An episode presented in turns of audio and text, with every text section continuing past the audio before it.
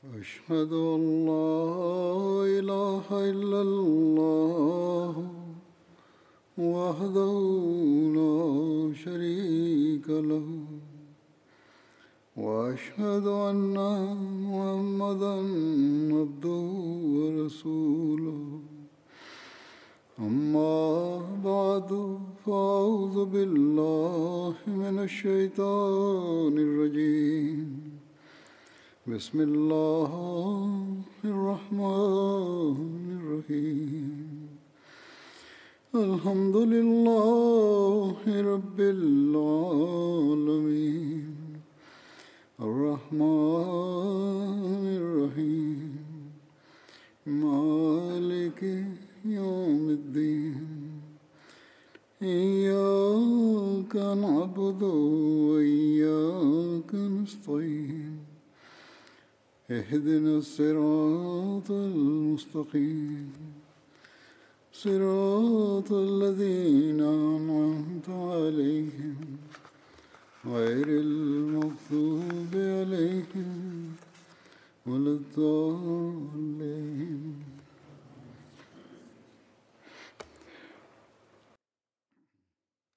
Masih berlanjut penjelasan berkenaan dengan Hadhrat Abu Bakar anhu dalam memerdekakan budak belian. Terdapat beberapa riwayat tambahan. Hadhrat Abu Bakar anhu memerdekakan Nahdiyah dan putrinya. Keduanya merupakan budak milik seorang wanita dari Banu Abdudhar. Suatu hari Hadhrat Abu Bakar lewat di dekat kedua budak tersebut yang tengah diperintah oleh majikan wanitanya untuk menggiling gandum. Majikannya berkata, "Demi Tuhan, aku tidak akan pernah memerdekakan kalian," atau atas nama siapapun dia bersumpah. Hadhrat Abu Bakar berkata, "Wahai Ummi Fulan, batalkan sumpahmu." Majikan itu berkata kepada Abu Bakar, "Pergi saja, pergi. Kamu jugalah yang merusak mereka. Jika memang kamu begitu peduli, merdekakan saja mereka berdua." Hadhrat Abu Bakar berkata, "Berapa yang harus saya bayar untuk menebus mereka?" Majikan itu berkata, "Sekian rupiah." Hadhrat Abu Bakar berkata, "Saya telah membeli keduanya dan sekarang mereka telah bebas." Beliau berkata kepada kedua bekas budak itu, "Kembalikan lagi gandumnya kepada majikan kalian." Kedua budak itu berkata, "Wahai Abu Bakar, apakah kami sudah bebas dari pekerjaan ini dan harus mengembalikan lagi gandum ini? Yakni, haruskah kami melakukan tugas yang diberikan kepada kami untuk menggiling gandum?" Hadhrat Abu Bakar bersabda, "Baiklah, jika kalian ingin melakukannya, silakan saja." Suatu hari Hadhrat Abu Bakar melewati seorang budak wanita Banu Mamal. Banu Mamal adalah salah satu kabilah Banu Adi bin Ka'ab. Budak wanita itu adalah seorang muslimah. Umar bin Khattab sebelum masuk Islam biasa menyiksa budak tersebut agar keluar dari Islam. Hadrat Umar biasa memukulinya hingga ketika lelah mengatakan, "Aku menghentikan pukulanku hanya karena aku sudah lelah." Wanita itu menjawab, "Allah pun akan memperlakukanmu sama seperti ini." Hadhrat Abu Bakar pun membeli budak wanita tersebut dan memerdekakannya. Dalam satu riwayat, ayahanda Hadhrat Abu Bakar, Abu Kahafah, berkata kepada Hadhrat Abu Bakar, "Wahai putraku, aku perhatikan kamu sering memerdekakan orang-orang yang lemah. Jika kamu ingin melakukan itu, merdekakan juga pria-pria yang tangguh, supaya kelak akan melindungi dan selalu menyertaimu." Perawi berkata, Hadhrat Abu Bakar bersabda, "Wahai ayahku tercinta, saya hanya mengharapkan keridhaan Allah Ta'ala. Sebagaimana sebagian ahli tafsir, Allamah Qurtubi dan Allamah Alusi dan lain-lain mengatakan bahwa amalan Hadhrat Abu Bakar inilah yang menjadi latar belakang diturunkannya ayat-ayat Al-Quran berikut oleh Allah Ta'ala. Ayatnya berbunyi, فَأَمَّا مَنْ أَعْطَى وَاتَّقَى وَصَدَّقَ بِالْحُسْنَى فَسَنُيَسِّرُهُ لِلْعُسْرَى وَأَمَّا مَنْ بَخِلَ وَاسْتَغْنَى وَكَذَّبَ بِالْحُسْنَى فَسَنُيَسِّرُهُ لِلْعُسْرَى وَمَا يُغْنِي عَنْهُ مَالُهُ إِذَا تَرَدَّى إِنَّ عَلَيْنَا لَلْهُدَى وَإِنَّ لَنَا لَلْآخِرَةَ وَالْأُولَى فَأَنذَرْتُكُمْ نَارًا تَلَظَّى لَا يَصْلَاهَا إِلَّا الْأَشْقَى الَّذِي كَذَّبَ وَتَوَلَّى وَسَيُجَنَّبُهَا الْأَتْقَى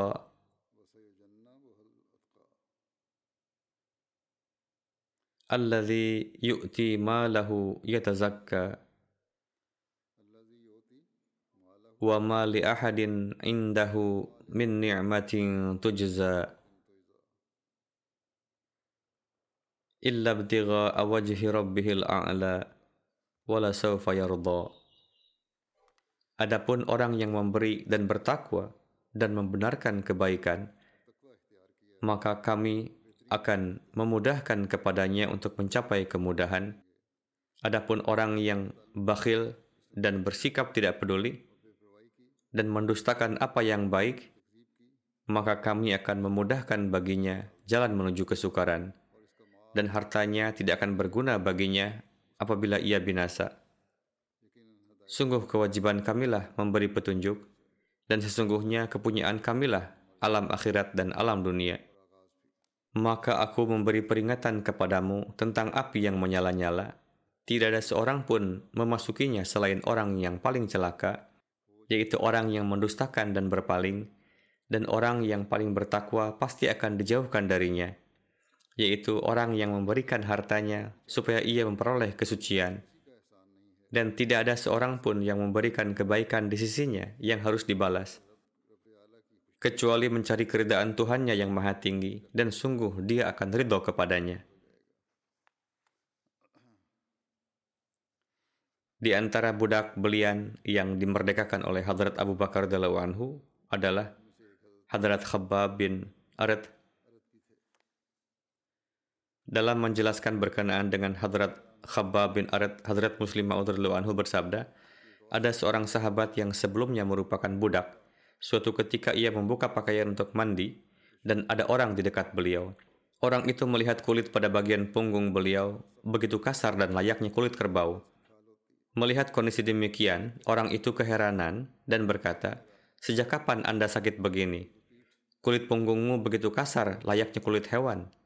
Mendengar itu, Hadrat Khabbab tertawa dan berkata, "Ini bukan penyakit. Ketika kami masuk Islam, majikan kami memutuskan untuk menghukum kami. Untuk itu, kami dibaringkan di bawah terik panas matahari, lalu mulai memukuli kami. Ia mengatakan, katakanlah bahwa kamu tidak beriman kepada Muhammad SAW.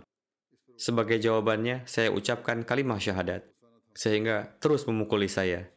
Jika amarahnya tidak reda, ia mulai menyeret kami di atas batu kerikil."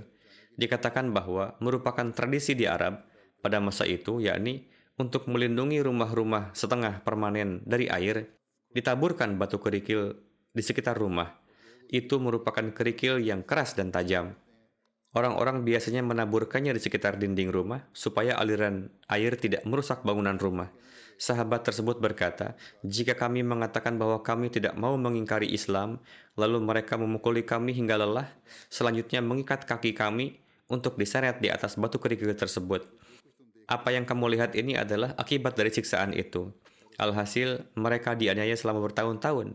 Akhirnya Hadrat Abu Bakar tidak bisa tahan lagi. Kemudian menjual sebagian besar harta kekayaan beliau untuk memerdekakan budak-budak tersebut. Berkenaan dengan Hadrat Abu Bakar memerdekakan budak-budak, Hadrat Mushlih Mau'ud bersabda, "Budak-budak yang beriman kepada Hadrat Rasulullah SAW berasal dari berbagai bangsa. Di antaranya ada yang berasal dari Ethiopia, Afrika, seperti Hadrat Bilal, ada juga Suhaib dari Rumi. Ada juga dari antara pengikut Nasrani, yakni Jubair dan Suhaib. Ada juga dari antara kaum musyrik seperti Bilal dan Ammar. Hadrat Bilal biasa dibaringkan di atas pasir panas kemudian diletakkan batu atau para pemuda di atas dadanya. Ketika melihat penganiayaan tersebut, Hadrat Abu Bakar menebus mereka dari majikannya lalu memerdekakannya. Berkenaan dengan keinginan Hadrat Abu Bakar untuk hijrah ke Habsyah, diriwayatkan bahwa ketika jumlah umat Islam semakin meningkat dan Islam semakin jelas keberadaannya, maka kufar Quraisy semakin gencar dalam melakukan penganiayaan dan penyiksaan terhadap umat Muslim yang beriman dari antara kabilah-kabilah mereka. Tujuan mereka untuk memalingkan umat Islam dari agamanya. Melihat hal itu, Hadrat Rasulullah bersabda kepada orang-orang mukmin, "Kalian menyebarlah di muka bumi, pasti Allah Ta'ala akan menyatukan kalian." Sahabat bertanya, "Kemana kami harus pergi?" Beliau bersabda, "Ke arah itu." Beliau sambil mengarahkan tangan ke arah negeri Habsyah. Itu terjadi pada bulan Rajab Lima Nabawi. Atas petunjuk Rasulullah tersebut, 11 pria dan 4 wanita berhijrah ke Habsyah. Setelah umat Islam hijrah ke Habsyah, Hadrat Abu Bakar pun mendapatkan penganiayaan, sehingga beliau pun beriradah untuk berangkat ke Habsyah. Berkenaan dengan ini, terdapat riwayat dalam Sahih Bukhari. Hadrat Aisyah radhiyallahu anha meriwayatkan, ketika umat Islam mendapatkan perlakuan aniaya, Hadrat Abu Bakar berangkat ke Habsyah untuk tujuan hijrah. Ketika sampai di daerah Barqurrimad, yakni sebuah kota di Yaman yang berjarak 5 malam perjalanan dari Makkah di seberang lautan. Hadrat Abu Bakar berjumpa dengan Ibnu Daghinnah, seorang pemimpin kabilah Qara. Orang itu bertanya, "Wahai Abu Bakar, hendak pergi kemana?" Hadrat Abu Bakar berkata, "Kaum saya telah mengusir saya. Saya ingin menyebar di bumi untuk terus beribadah kepada Tuhanku." Ibnu Daghinnah berkata, "Orang seperti Anda tidak keluar dari negeri dengan sendirinya dan juga tidak boleh diusir dari negerinya. Anda memiliki banyak kelebihan yang telah sirna dari manusia. Anda melakukan silaturahmi, menanggung derita orang yang lemah, mengkhidmati tamu, dan membantu orang yang terkena musibah." Dalam riwayat lain diterjemahkan juga,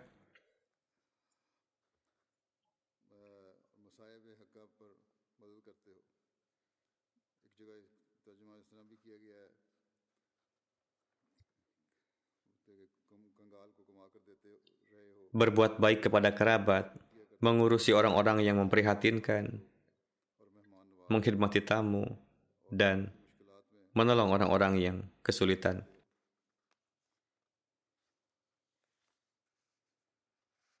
Selanjutnya Ibnu Daghinnah berkata, "Saya akan berikan Anda jaminan perlindungan. Silahkan kembali ke Mekah dan beribadahlah di negeri Anda sendiri." Lalu Ibnu Daghinnah ikut serta menemani beliau ke Mekah. Mereka berdua menjumpai para tokoh Quraisy dan berkata, "Abu Bakar adalah manusia yang seharusnya tidak keluar dari tanah airnya dan tidak juga boleh diusir. Apakah kalian mengusir orang yang melakukan banyak kebaikan yang telah sirna dari manusia? Ia biasa menjalin persaudaraan, menanggung derita orang yang lemah, mengkhidmati tamu, dan membantu orang yang terkena musibah." Para tokoh Quraisy menyetujui jaminan perlindungan dari Ibnu Daghinnah dan memberikan keamanan kepada Hadrat Abu Bakar. Mereka berkata kepada Ibnu Daghinnah, "Katakan kepada Abu Bakar agar beribadah di rumahnya saja. Lakukan salat atau ibadah lainnya di dalam rumah. Janganlah melukai perasaan kami dengan ibadah dan tilawat Al-Quran dengan suara yang tinggi, karena kami khawatir jangan sampai dia dapat menyesatkan para wanita dan anak-anak kami." Ibnu Daghinnah menyampaikannya kepada Hadrat Abu Bakar. Hadrat Abu Bakar mulai melakukan ibadahnya di dalam rumahnya, tidak melakukan salat dan tilawat di tempat lain selain di rumah. Setelah waktu berlalu, Hadrat Abu Bakar berpikir untuk membangun masjid di pekarangan rumah sendiri untuk ibadah. Beliau melakukan salat dan tilawat Al-Quran di dalam masjid tersebut dan keluar ke tempat terbuka. Biasanya para wanita dan anak-anak Quraisy datang mendengarkannya dan merasa takjub yakni ketika melihat Hadrat Abu Bakar, mereka merasa takjub karena beliau adalah wujud yang mudah menangis ketika ibadah. Ketika menelawatkan Al-Quran, beliau tidak bisa menahan tetesan air mata. Keadaan tersebut membuat para tokoh Quraisy gelisah. Akhirnya, mereka memanggil Ibnu Daghinnah dan berkata, "Kami telah memberi keamanan kepada Abu Bakar dengan syarat akan beribadah di dalam rumahnya sendiri." Namun, Abu Bakar tidak mengindahkan syarat tersebut, malah membangun masjid di pekarangan rumahnya dan mulai melakukan salat dan tilawat secara terang-terangan. Kami khawatir jangan sampai dia akan menjerumuskan wanita dan anak-anak kami ke dalam ujian. Kamu temui Abu Bakar, jika ia setuju untuk melakukan ibadah di dalam rumahnya, silakan saja. Jika tidak, jika tetap bersikeras untuk tetap beribadah secara terang-terangan, maka katakan padanya bahwa Anda akan menarik kembali jaminan perlindungan darinya. Karena kami sangat geram jika jaminan yang Anda berikan dilanggar dan kami tidak akan pernah mengizinkan Abu Bakar untuk beribadah secara terang-terangan. Hadrat Aisyah berkata, Ibnu Daghinnah datang menemui Abu Bakar dan berkata, Anda mengetahui syarat yang diberikan atas jaminan perlindungan yang saya berikan demi Anda. Untuk itu, mohon Anda tetap mematuhi syarat tersebut untuk berada di dalam batas-batas. Jika tidak, mohon kembalikan lagi jaminan saya. Karena saya tidak suka jika penduduk Arab mengetahui bahwa saya melanggar perjanjian kepada orang yang saya jamin. Hadrat Abu Bakar bersabda, saya akan mengembalikan lagi jaminan perlindungan Anda kepada Anda. Perlindungan Allah sematalah yang saya ridhoi.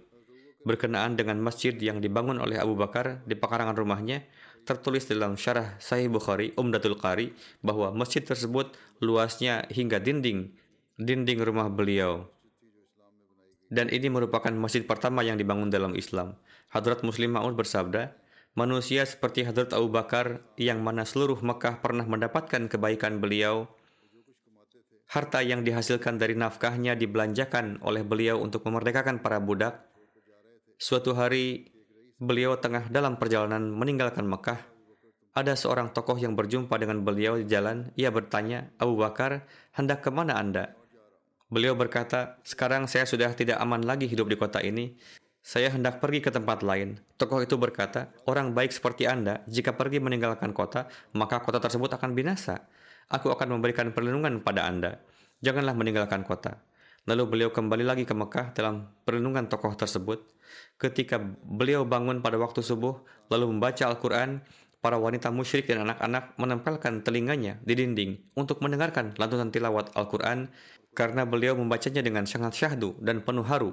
Sebagaimana Al-Quran merupakan bahasa Arab sehingga dapat difahami oleh pria, wanita, dan anak-anak dan membuat mereka sangat terkesan. Ketika kabar tersebut menyebar, menimbulkan kegemparan di Mekah, sehingga mereka khawatir jangan sampai orang-orang Quraisy Mekah akan meninggalkan agamanya lalu masuk Islam, disebabkan karena terkesan akan tilawat Al-Quran Hadrat Abu Bakar. Begitu jugalah yang menimpa para Ahmadi saat ini di beberapa negara, khususnya di Pakistan, yakni terlihat orang-orang Ahmadi membaca Al-Quran, beribadah, salat, mereka khawatir umatnya akan meninggalkan keyakinannya. Untuk itu mereka menetapkan hukuman keras jika mengetahui ada Ahmadi yang salat dan membaca Al-Quran. Tertulis, akhirnya orang-orang pergi menemui tokoh tadi dan berkata, kenapa kamu memberikan jaminan perlindungan kepada Abu Bakar? Tokoh itu berkata kepada Hadrat Abu Bakar, mohon Anda jangan biasakan membaca Al-Quran, karena hal tersebut memancing amarah penduduk Mekah. Hadrat Abu Bakar menjawab, silahkan Anda tarik kembali jaminan perlindungan dari saya. Saya tidak akan dapat menghentikan rutinitas saya ini. Dengan begitu, tokoh tadi menarik kembali jaminan perlindungannya. Di daerah Sya'ab bin Abi Talib pun, Hadrat Abu Bakar menyertai Hadrat Rasulullah. Quraisy Mekah melakukan berbagai upaya untuk menghentikan penyebaran pesan Tauhid. Namun ketika mereka terpaksa menyaksikan kegagalan dari berbagai arah, lantas mereka memutuskan untuk memutus hubungan dengan Banu Hasyim dan Banu Muthalib sebagai bentuk reaksi. Sebagaimana berkenaan dengan ini, Hadrat Mirza Bashir Ahmad menulis dalam kitab Sirat Khatamun Nabiyyin sebagai berikut. Sebagai bentuk langkah nyata, bangsa Quraisy bermusyawarah, lalu memutuskan untuk memutus segala jenis hubungan dengan Rasulullah SAW dan seluruh individu Banu Hasyim dan Banu Muthalib.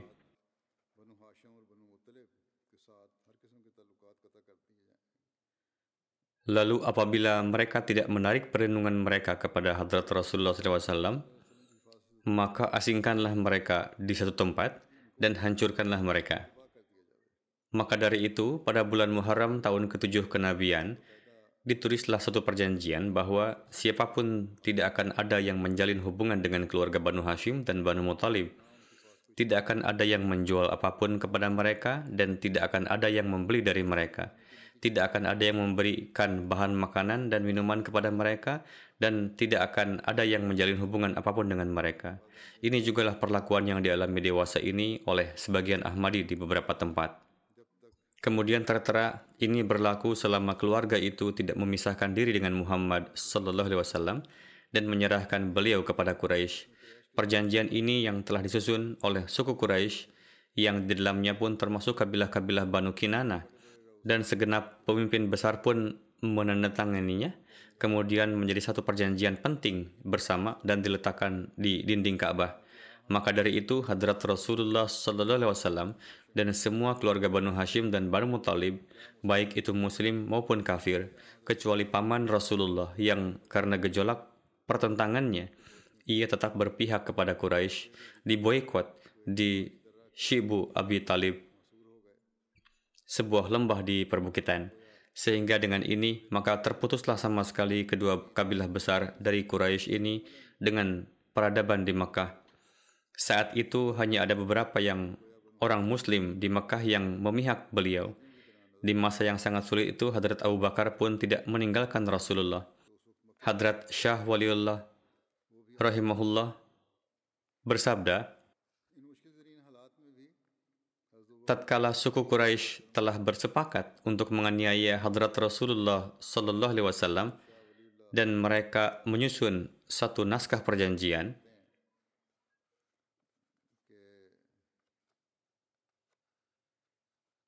maka di masa itu Hadrat Siddiq senantiasa ada bersama Rasulullah Sallallahu Alaihi Wasallam.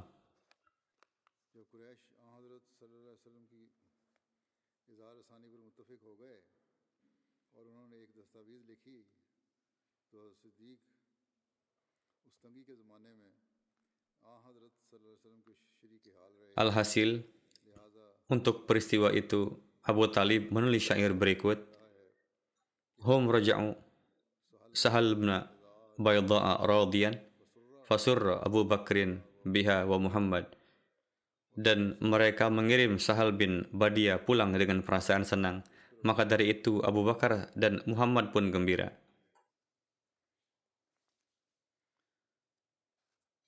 Yakni ketika Quraisy Mekah pada akhirnya mengakhiri pemboikotan ini, maka saat itu Abu Talib seraya menuturkan syair, salah satunya dengan syair tersebut, ia berkata bahwa tatkala pemboikotan itu berakhir, maka Rasulullah dan Abu Bakar pun bergembira. Mengenai nubuatan kemenangan Romawi dan mengenai syarat yang diberikan Hadrat Abu Bakar, tertera sebuah riwayat dari Hadrat Ibnu Abbas mengenai firman Allah Ta'ala, Ghulibatir Rum fi adnal ard.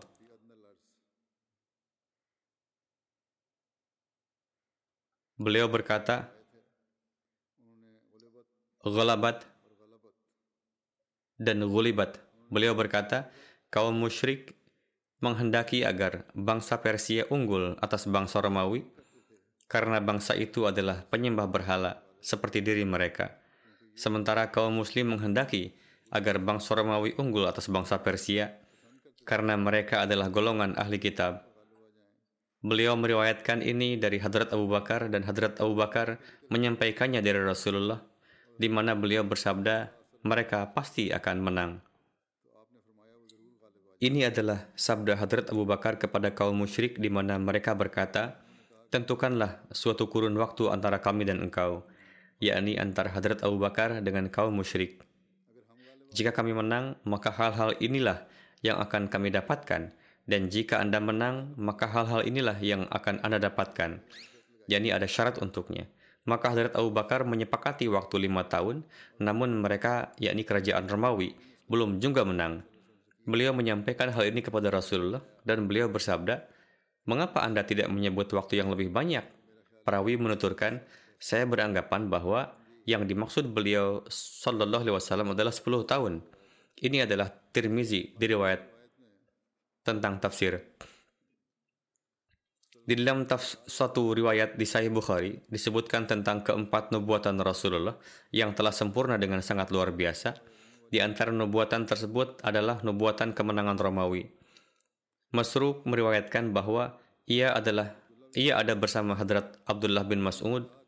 Beliau berkata, ketika Rasulullah melihat ketidaktaatan pada diri orang-orang, maka beliau bersabda, "Ya Allah, turunkanlah kemarau 7 tahun lamanya, seperti halnya engkau telah menurunkan kemarau 7 tahun di masa Nabi Yusuf.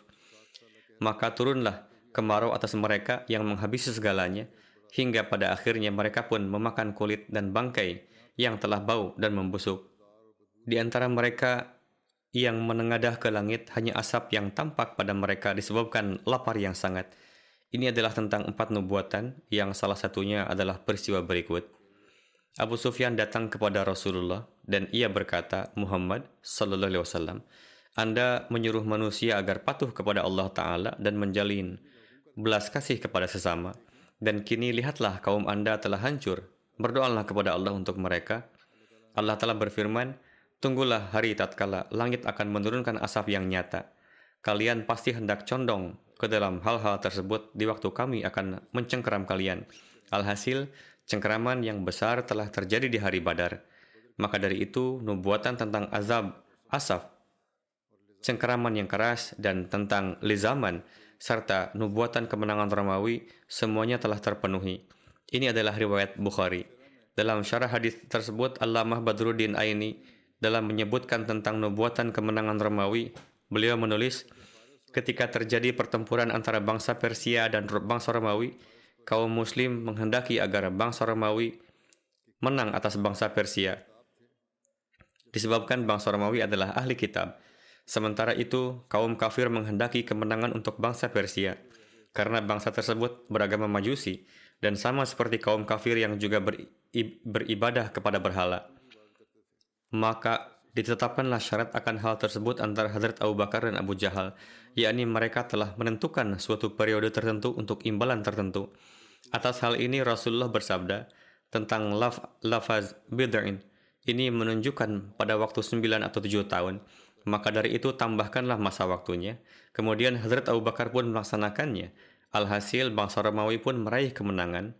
Allah Ta'ala berfirman, "Alif Lam Mim, Ghulibatir Rum, fi adnal ard, wa hum min ba'di ghalabihim sayaglibun."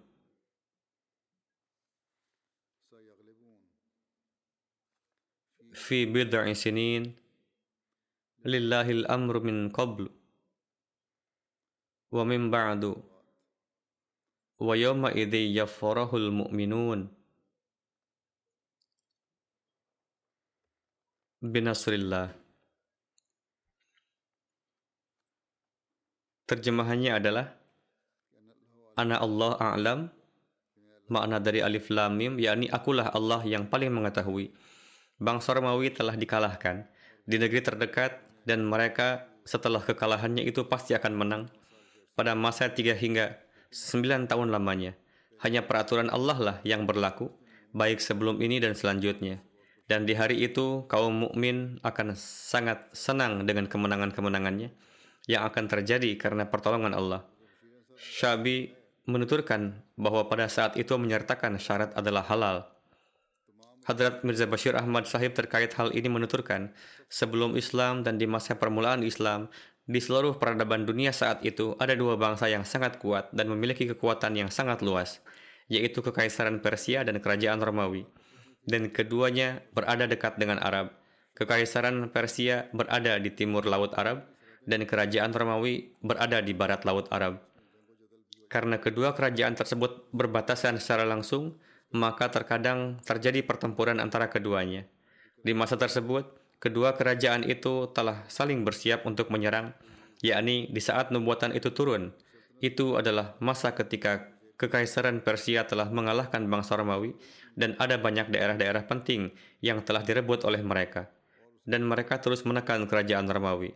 Quraisy adalah penyembah berhala dan bangsa Persia pun memeluk agama yang lebih dekat dengan mereka, Oleh karena itu, Quraisy Mekah sangat gembira dengan kemenangan bangsa tersebut. Sementara itu, kaum Muslim menaruh simpati terhadap kerajaan Romawi karena kerajaan Romawi adalah beragama Kristen, dan kaum Kristen karena mereka adalah ahli kitab dan percaya pada Nabi Isa alaihissalam, sangat memiliki kedekatan dengan kaum Muslim dibandingkan dengan orang-orang Majusi yang menyembah berhala.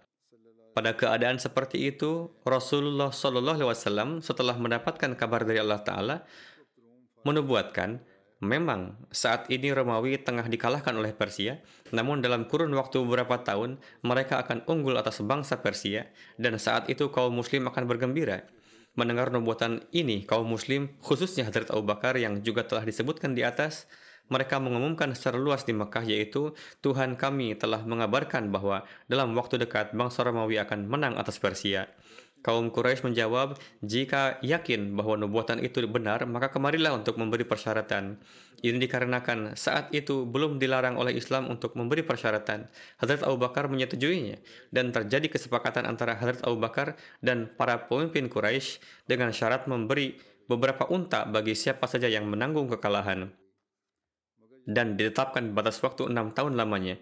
Namun tatkala Rasulullah mengetahuinya, maka beliau bersabda, memberi tenggang waktu 6 tahun lamanya adalah kesalahan. Allah Ta'ala terkait masa tersebut telah menyebutkan lafaz bid'in sinin, yang menurut istilah Arab adalah untuk menyebutkan 3 hingga 9. Ini adalah peristiwa di masa Rasulullah tinggal di Mekah dan belum hijrah.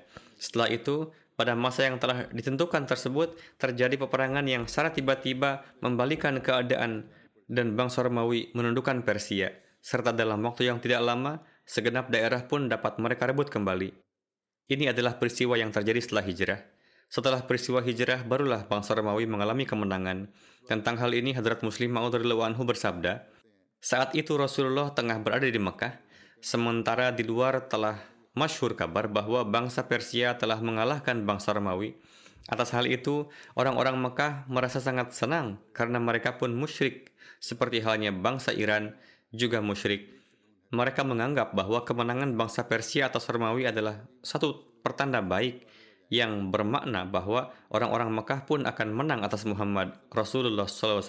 Ini adalah pertanda baik menurut mereka. Namun bagi Rasulullah, Tuhanlah yang telah mengabarkan bahwa Ghulibatir Rum fi adnal ardi wa hum min ba'di ghalabihim sayaglibun fi bid'i sinin. Tidak diragukan lagi bahwa kerajaan Romawi telah menanggung kekalahan di daerah Syam, namun janganlah kalian menganggap kekalahan itu adalah final.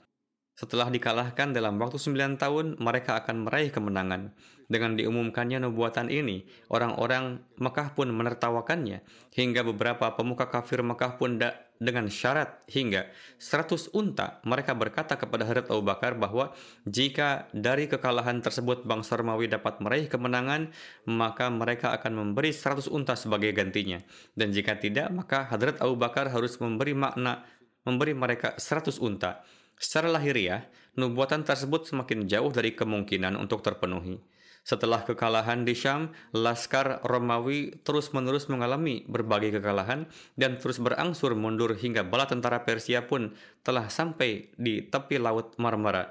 Konstantinopel telah sama sekali terputus dengan wilayah-wilayah kerajaannya di Asia, dan kerajaan Romawi yang besar telah menjadi sebatas kerajaan kecil saja. Namun kalam Tuhan pasti akan sempurna, dan inilah yang terjadi. Dalam keputusasaan mereka, Raja Romawi pun berangkat dari Konstantinopel bersama bala tentaranya untuk melakukan serangan terakhir. Mereka melakukan pertempuran yang menentukan melawan pasukan Persia di pantai Asia Kecil. Pasukan Romawi meskipun kurang dari segi jumlah dan peralatan, namun sesuai dengan nubuatan Al-Quran Karim, mereka pun meraih kemenangan atas pasukan Persia, dan laskar Persia melarikan diri sedemikian rupa hingga tidak ada lagi jejak mereka di luar perbatasan Persia. Lalu kerajaan Romawi pun kembali menguasai wilayah mereka di Asia dan Afrika yang sebelumnya telah ditaklukkan. Hadrat Masih Maud al-Islam bersabda, tatkala Abu Bakar Siddiq radhiyallahu anhu memberikan syarat kepada Abu Jahal, dan nubuatan Al-Quran itu dijadikan dasar untuk syarat tersebut, yaitu Alif Lam Mim Ghulibatir Rum fi adnal ard wa hum min ba'di ghalabihim sayaglibun fi bid'i sinin. Lalu ditetapkan 3 tahun sebagai batas waktunya. Maka Rasulullah dengan memperhatikan nubuatan tersebut, beliau dengan segera berfikir jauh ke depan dan bersabda kepada Abu Bakar Siddiq agar berupaya meralat syarat itu, dan beliau bersabda, lafaz bid'i sinin mengandung suatu jumlah dan kebanyakan mengarah hingga waktu 9 tahun. Kemudian, di masa Rasulullah tampil di hadapan segenap kabilah, yakni ketika beliau hendak menyampaikan pendakwaan beliau, Hadrat Abu Bakar pun ada bersama beliau. Tatkala Allah Ta'ala telah berkehendak mengunggulkan agamanya dan menurunkan kehormatan dan kemuliaan kepada nabinya, serta memenuhi janji-janjinya, maka Rasulullah di hari-hari haji, beliau keluar dan bertemu dengan golongan Ansar dari kabilah Aus dan Khazraj. Rasulullah senantiasa tampil di hari-hari haji, sebagaimana pada setiap tahunnya di hari-hari haji pun beliau melakukan ini. Maka dari itu, di dalam satu riwayat tertera bahwa Hadrat Ali bin Abi Thalib menjelaskan, tatkala Allah Ta'ala memerintahkan kepada nabinya sallallahu alaihi wasallam agar beliau tampil di hadapan kabilah-kabilah Arab, maka saya dan Hadrat Abu Bakar pergi ke Mina bersama Rasulullah, hingga kami pun tiba di suatu majelis orang-orang Arab. Hadrat Abu Bakar maju ke depan, beliau mahir dalam perkara kekerabatan. Beliau bertanya, dari kaum mana Anda berasal? Mereka menjawab, dari kabilah Rabi'ah. Hadrat Abu Bakar bertanya, Rabi'ah dari bagian mana? Mereka menjawab, dari Rajal. Lalu Hadrat Ali berkata, kami datang dari Majlis Aus dan Khazraj, dan merekalah yang telah disebut sebagai Ansar oleh Rasulullah, karena mereka telah bersedia untuk melindungi dan menolong Anda sekalian. Hadrat Ali berkata, kami tidak akan beranjak hingga mereka berbaiat kepada Nabi. Di dalam riwayat lain, tertera bahwa Hadrat Ali bersabda, tatkala Allah Ta'ala telah memerintahkan kepada Nabi Sallallahu Alaihi Wasallam agar beliau tampil di hadapan kabilah-kabilah Arab, maka Rasulullah pun keluar. Saya dan Hadrat Abu Bakar pun ada bersama beliau. Kami tiba di satu majelis yang di dalamnya terdapat kemapanan dan kewibawaan. Mereka adalah orang-orang yang tinggi dan terpandang. Hadrat Abu Bakar bertanya kepada mereka, dari kabilah mana Anda berasal? Mereka menjawab, kami dari Banu Syaban bin Salabah. Hadrat Abu Bakar menoleh ke arah Rasulullah dan berkata, ayah ibuku berkorban demi Tuhan. Di dalam kaum mereka, tidak ada lagi yang lebih mulia dari mereka. Di antara mereka ada Mafruq bin Amr, Musanna bin Haritsah, Hani bin Qabisah, dan Numan bin Syarik. Rasulullah Sallallahu Alaihi Wasallam menilawatkan ayat ini di hadapan mereka. Qul ta'alau atlu ma harrama rabbukum alaikum alla tushriku bihi syai'an wa bil walidaini ihsana wa la taqtulu awladakum min imlaq nahnu narzukukum wa iyyahum وَلَا تَقْرَبُوا الْفَوَاحِشَ مَا ظَهَرَ مِنْهَا وَمَا بَطَنَ وَلَا تَقْتُلُوا النَّفْسَ الَّتِي حَرَّمَ اللَّهُ إِلَّا بِالْحَقِّ وَلَا تَقْتُلُوا النَّفْسَ الَّتِي حَرَّمَ اللَّهُ إِلَّا بِالْحَقِّ ذَلِكُمْ وَصَّاكُمْ بِهِ لَعَلَّكُمْ تَعْقِلُونَ. Katakanlah, marilah aku bacakan apa yang diharamkan Tuhan kamu atasmu. Janganlah kamu mempersekutukan sesuatu pun dengannya, dan berbuat baiklah terhadap kedua orang tua. Janganlah kamu membunuh anak-anakmu karena takut miskin. Kamilah yang memberi rezeki kepadamu dan kepada mereka. Dan janganlah kamu mendekati perbuatan keji, baik itu yang nampak ataupun yang tersembunyi. Janganlah membunuh jiwa yang Allah telah larang kecuali dengan alasan yang benar. Demikianlah dia telah memerintahkan kepadamu mengenai hal itu supaya kamu mengerti. Atas hal itu, Mafruq berkata, ini bukanlah kalam penduduk bumi. Jika ini adalah kalam mereka, maka kami pasti mengetahuinya. Kemudian Rasulullah Sallallahu Alaihi Wasallam menilawatkan ayat berikut, Inna Allaha ya'muru bil 'adli wal ihsan wa ita'i dzil qurba wa yanha 'anil fahsya'i wal munkar wal baghi ya'idzukum la'allakum tadhakkarun, yakni sesungguhnya Allah menyuruh berlaku adil dan berbuat kebajikan kepada orang-orang dan memberi seperti kepada kerabat sendiri dan melarang dari perbuatan keji, kemungkaran dan pemberontakan. Dia memberimu nasihat supaya kamu mengambil pelajaran. Setelah mendengar kalam ini, Mafruk berkata, "Wahai saudara Quraisy, demi Allah, Anda telah menyeru kepada akhlak yang luhur dan perbuatan-perbuatan yang baik. Sungguh sangat dusta kaum yang telah mendustakan Anda dan saling bahu-membahu dalam menentang Anda sallallahu alaihi wasallam." Musanna berkata, "Kami telah mendengar perkataan Anda, wahai saudara Quraisyku. Anda telah membicarakan hal yang terbaik dan perkara-perkara yang Anda sampaikan telah membuat saya takjub. Namun kami memiliki satu perjanjian dengan Kisra bahwa kami tidak akan melakukan sesuatu yang baru dan kami tidak akan memberikan perlindungan kepada siapapun yang melakukan sesuatu yang baru. Dan kemungkinan hal yang terhadapnya Anda menyeru kami, ini juga termasuk di antara hal-hal yang tidak disukai oleh Raja. Jika Anda menginginkan supaya kami membantu Anda dalam menghadapi orang-orang di daerah sekitar Arab dan melindungi Anda, maka kami akan melakukannya."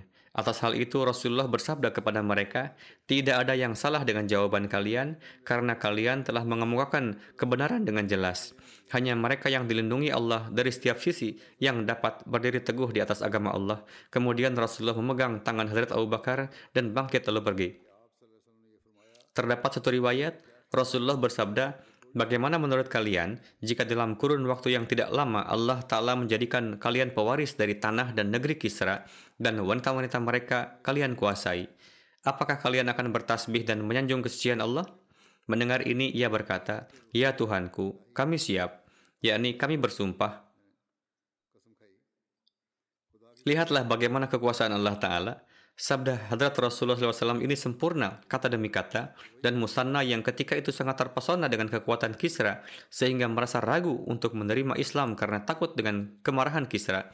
Tidak lama setelah itu, di masa kekhalifahan Hadrat Abu Bakar, beliaulah, yakni Musanna bin Haritsah, yang menjadi panglima pasukan Islam yang melawan sosok Kisra yang sama. Beliaulah yang telah meraih kemenangan atas para pendukung Kisra dan menjadi penggenapan dari kabar suka Hadrat Rasulullah SAW. Demikian juga terdapat riwayat berkenaan dengan satu kesempatan haji bahwa ketika kabilah Bakar bin Wail datang ke Mekah untuk haji, maka Hadrat Rasulullah bersabda kepada Hadrat Abu Bakar bahwa, "Pergilah kepada mereka dan perkenalkan saya kepada mereka," yakni bertablik dan menyampaikan pendakwaan beliau sallallahu alaihi wasallam.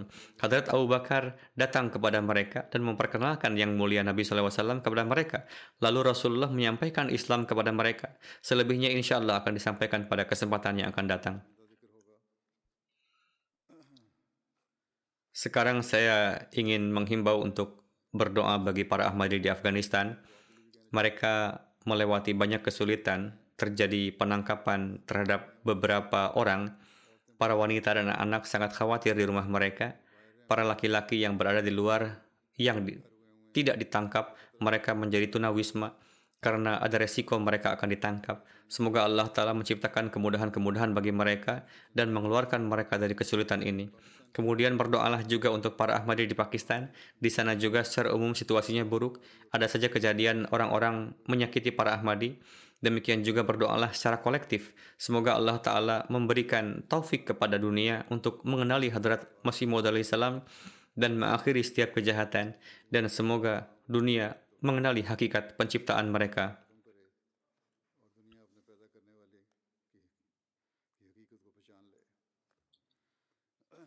Selanjutnya saya akan sampaikan riwayat beberapa almarhum yang setelah ini saya akan pimpin salat jenazah gaibnya. Yang pertama, Al-Haj Abdurrahman Ainan Sahib. Beliau adalah mantan sekretaris umur Ammar dan officer jasa Salanah Ghana. Beliau penduduk asli Ghana. Beliau wafat di usia 81 tahun. Inna lillahi wa inna ilaihi raji'un. Kedua orang tua beliau adalah Ahmadi. Kedua orang tua beliau telah menerima Ahmadiyah. Beliau meraih pendidikan tinggi dari Mesir dan kemudian setelah meraih pendidikan tinggi dari Mesir, beliau mulai bekerja dan setelah pulang ke Ghana, beliau bekerja di beberapa perusahaan besar sebagai manajer.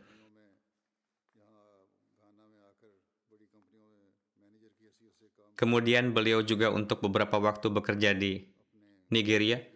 Lalu beliau mendirikan perusahaannya sendiri, yang mana beliau sebagai direktur utamanya. Beliau seorang yang baik dan mukhlis, selalu mendapat taufik untuk berkhidmat kepada jemaat dengan penuh keteladanan. Sepanjang hidupnya beliau mengutamakan kepentingan dan pekerjaan jemaat di atas kepentingan pribadi beliau. Beliau mendapatkan taufik berkhidmat pada berbagai jabatan kepengurusan.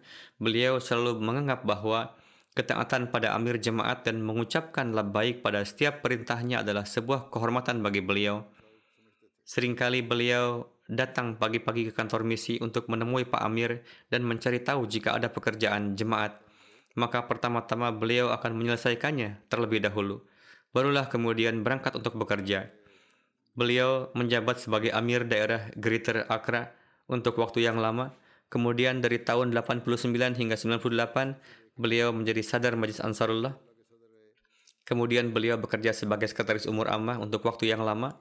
Kemudian beliau mendapatkan taufik bekerja sebagai Officer Jalsah Salanah, dan pada saat kewafatan, beliau tengah mendapatkan taufik berkhidmat pada jabatan sebagai Komisaris Nasional.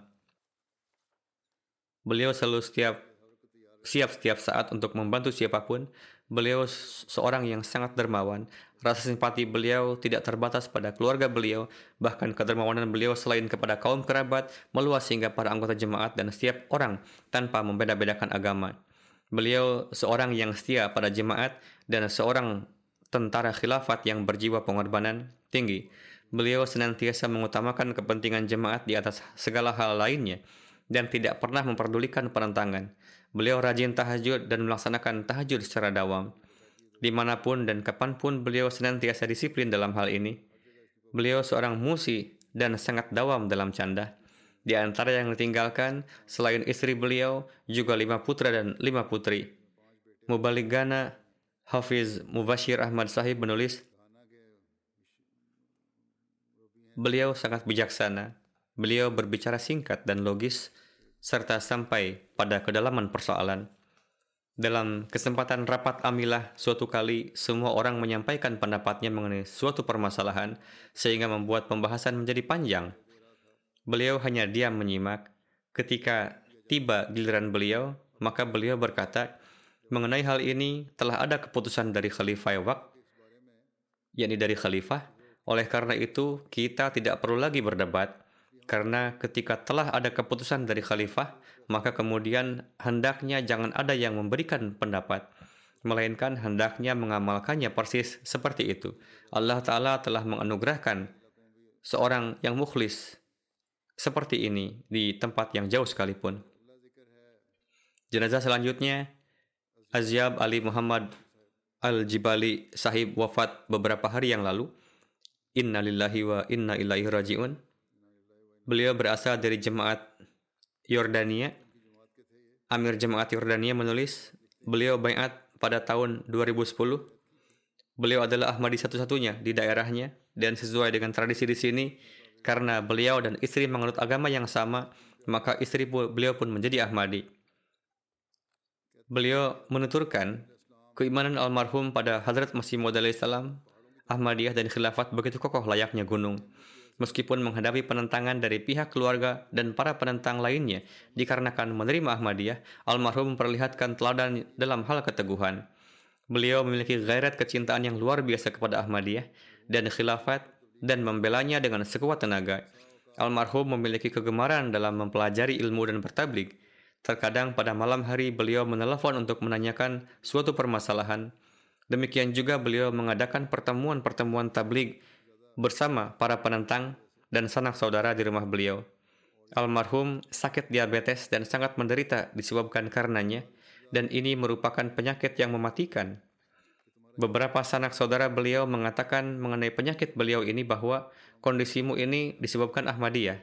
Tinggalkanlah Ahmadiyah, maka kami pada hari kiamat akan memberikan kesaksian yang memihak kepadamu. Atas hal ini, dengan penuh gairat beliau berdoa, Ya Allah, wafatkanlah aku dalam keadaan sebagai Muslim Ahmadi. Jenazah selanjutnya, yang terhormat Din Muhammad Syahid Sahib, pensiunan mubalig. Belakangan ini beliau menetap di Kanada. Beliau wafat beberapa hari yang lalu di usia 92 tahun. Innalillahi wa inna ilaihi raji'un. Ahmadiyah masuk ke dalam keluarga beliau melalui ayahanda beliau yang mendapatkan taufik baiat pada tahun 38. Pada tahun 40, ayahanda beliau membawa beliau menghadiri jelasah Salanah Kadian, di mana ayahanda beliau terkesan dengan lingkungan pendidikan dan suasana keagamaan di Kadian. Dan almarhum sendiri memiliki kesenangan belajar. Melihat hal ini, ayahanda almarhum meninggalkan almarhum di Kadian pada usia 12 tahun di bawah pengawasan Hadrat Mir Muhammad Ishaq Sahib radhiyallahu anhu, dan kemudian di sana beliau menempuh pendidikan. Pada tahun 53, beliau meraih gelar syahid dari Jami Ahmadiyah. Beliau bekerja sebagai mubalik di berbagai kota di Pakistan. Selama 3-4 tahun, beliau mendapatkan taufik berkhidmat sebagai misionari in-charge di Kepulauan Fiji. Di Rabuah, beliau juga mendapatkan taufik berkhidmat sebagai press secretary untuk waktu yang lama. Beliau selain menulis 4 buku, juga menulis banyak artikel-artikel keilmuan. Beliau sangat hobi bertabligh. Beliau selalu berusaha mencari-cari jalan pertabligan yang baru. Dengan karunia Allah Ta'ala, beliau seorang musi. Di antara yang ditinggalkan, selain 2 putra, juga 3 putri. Jenazah berikutnya, yang terhormat Mia Rafiq Ahmad Sahib, yang merupakan karyawan kantor jelasah Salanah. Beliau wafat beberapa hari yang lalu pada usia 86 tahun. Inna lillahi wa inna ilaihi raji'un. Ayahanda beliau bernama almarhum Bashir Ahmad Sahib. Sejak sebelum berdirinya Pakistan, beliau telah hijrah dari Kadian ke Quetta, dan ayahanda beliau mendapatkan taufik sebagai Amir Jemaat Quetta.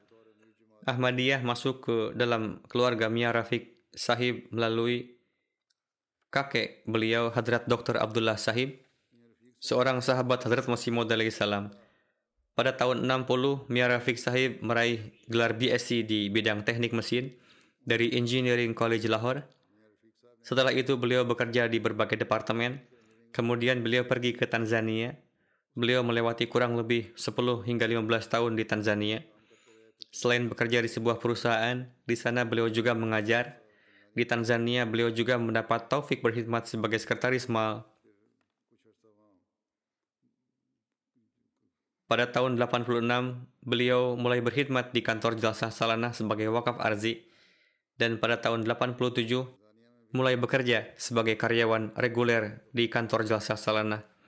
Pada tahun 89, beliau menjadi wakaf zindagi dan mulai berkhidmat di kantor jelasah Salanah Rabuah sebagai nazim teknikal umur di departemen teknis, dan hingga akhir hayatnya beliau menjalankan pengkhidmatan ini. Hadrat Khalifatul Masih yang ketiga, rahimahullah, mengatur perjodohan beliau, dan Hadrat Maulana Abul Atta Sahib memimpin pernikahan beliau.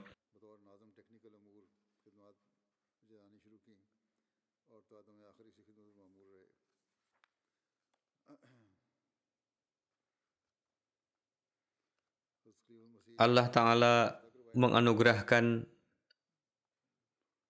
kepada beliau 3 putra dan 1 putri. Putra beliau menuturkan, jika di suatu tempat diperbincangkan hal-hal yang keliru mengenai jemaat, maka beliau segera menghentikan dan melarangnya. Beliau sangat mencintai khilafat. Suatu kali di rumah beliau, seorang tamu mengatakan bahwa tempat tinggal yang Anda dapatkan dari jemaat sangat kecil. Jika ayah meminta, maka ayah akan mendapatkan yang besar. Beliau mengatakan, jika jemaat menempatkan saya di tenda sekalipun, saya akan siap untuk menempatinya. Saya tidak akan menuntut. Kemudian putra beliau menulis, setelah kewafatan ayahanda, kami mengetahui keistimewaan beliau bahwa beliau biasa membantu beberapa orang-orang miskin secara diam-diam. Putra bungsu beliau menuturkan, beliau rajin tahajud, mencintai Al-Quran, berhati lembut, berbicara dengan kasih sayang, amanah, jujur, dan masih banyak lagi keistimewaan lainnya. Ayahanda memiliki semangat yang luar biasa dalam ketaatan dan kesetiaan pada khilafat serta menjalankan wakaf.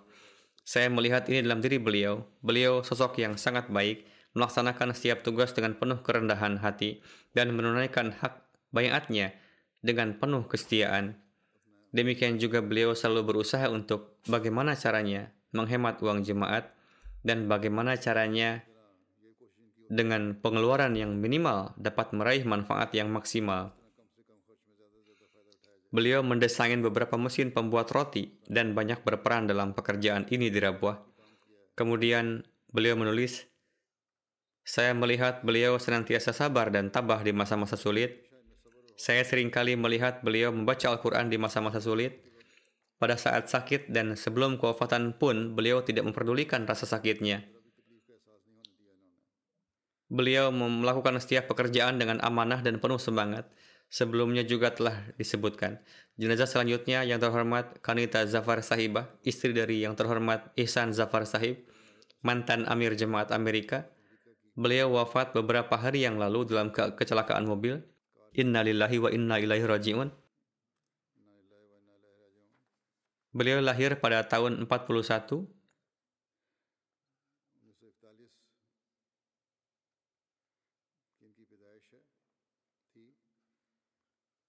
Ayahanda beliau adalah Chaudhry Azam Ali Sahib, pensiunan hakim. Kakek beliau adalah Chaudhry Fakir Muhammad Sahib yang tak lama setelah partisi India-Pakistan mendapatkan taufik berkhidmat sebagai nazir umur ammah. Beliau sosok yang memiliki banyak keistimewaan dan seorang wanita yang penuh sopan santun. Beliau senantiasa menjalin hubungan kesetiaan dengan khilafat dan beliau juga sering mengungkapkannya. Almarhumah sangat mencintai Al-Quran, sangat mencintai Hadrat Rasulullah SAW dan Hadrat Masih Maud SAW. Beliau juga berusaha menimbulkan kecintaan ini dalam diri anak-anak beliau. Dengan karunia Allah Ta'ala, beliau seorang musiah. Di antara yang tinggalkan, selain suami juga 2 orang putri. Beliau juga mempunyai seorang putra yang wafat beberapa tahun yang lalu dalam sebuah kecelakaan dan beliau dengan sabar menghadapi musibah tersebut. Inamul Haq Kautsar Sahib, Mubalik Australia menulis bahwa ketika beliau di Amerika, almarhumah sangat menyukai kelas-kelas Al-Quran Karim. Beliau hadir dengan dawam dan menempuh perjalanan yang jauh untuk hadir. Beliau adalah seorang dokter PhD, namun karakter beliau sangat sederhana. Beliau sama sekali tidak membanggakan diri atau pamer. Beliau sangat memperhatikan orang-orang miskin dan membutuhkan. Beliau memperlakukan mubalik layaknya seorang ibu yang penuh kasih sayang dan bersikap sangat takzim dan hormat. Beliau melaksanakan semua tugas-tugasnya dengan penuh kerendahan hati. Beliau seringkali mengatakan kepada para lajnah bahwa letakkanlah sepatu pada tempatnya dan jika ada yang tidak meletakkan pada tempatnya, maka beliau sendiri akan mengambilnya dan meletakkannya. Selain itu, beliau juga mengerjakan tugas kebersihan masjid dan sebagainya dengan penuh kerendahan hati. Beliau sama sekali tidak memiliki sifat takabur dan riya. Beliau mengenakan pakaian yang sangat sederhana. Beliau berperilaku sangat baik. Tidak pernah marah pada siapapun, beliau bersikap sangat baik kepada setiap orang. Beliau mengatakan labbaik kepada setiap seruan khilafat. Semoga Allah telah menganugerahkan maghfirah dan rahmat kepada semua almarhum, meninggikan derajat mereka dan memberikan taufik kepada anak keturunan mereka untuk mengikuti jejak langkah mereka.